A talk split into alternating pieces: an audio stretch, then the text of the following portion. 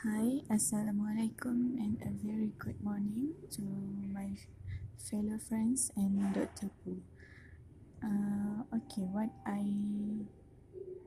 think about a podcast is uh, the podcast is a very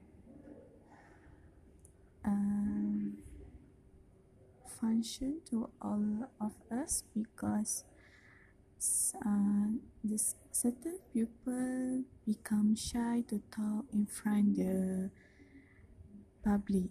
So we can use the podcast to to talk because nobody can see us. Okay then what I feel about the podcast is